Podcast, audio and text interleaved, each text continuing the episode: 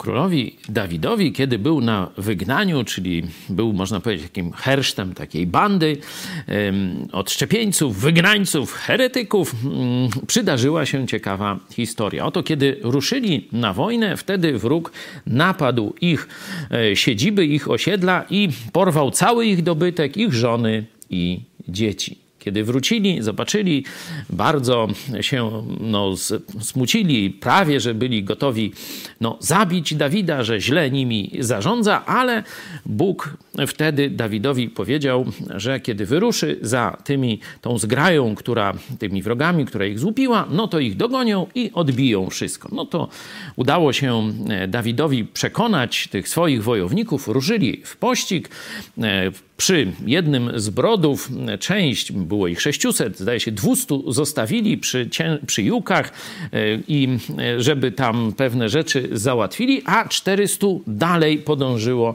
za wrogiem. Pokonali wroga, odbili wszystko, co im ten wróg zabrał, niczego nie zmarnowano, tak, znaczy nic nie stracili, czyli wszystkie ich żony, wszystkie dzieci, cały dobytek wróciły w ich ręce. Tak Bóg im pobłogosławił. No i teraz wracają. Ci, którzy e, te łupy prowadzą, docierają do tych, którzy zostali przy tak zwanych jukach, czyli przy zwierzętach, przy części ładunku jakiegoś i tak dalej, czy byli po prostu wycieńczeni.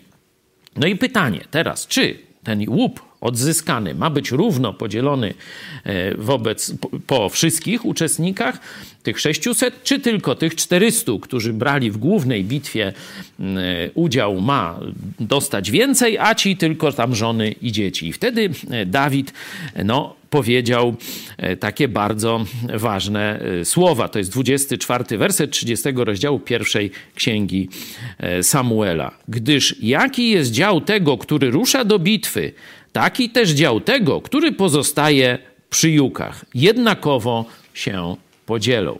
Zobaczcie, jaki nowy sposób. Im wydawało się, że sprawiedliwie będzie, że ten, który się bardziej narażał, dostanie więcej.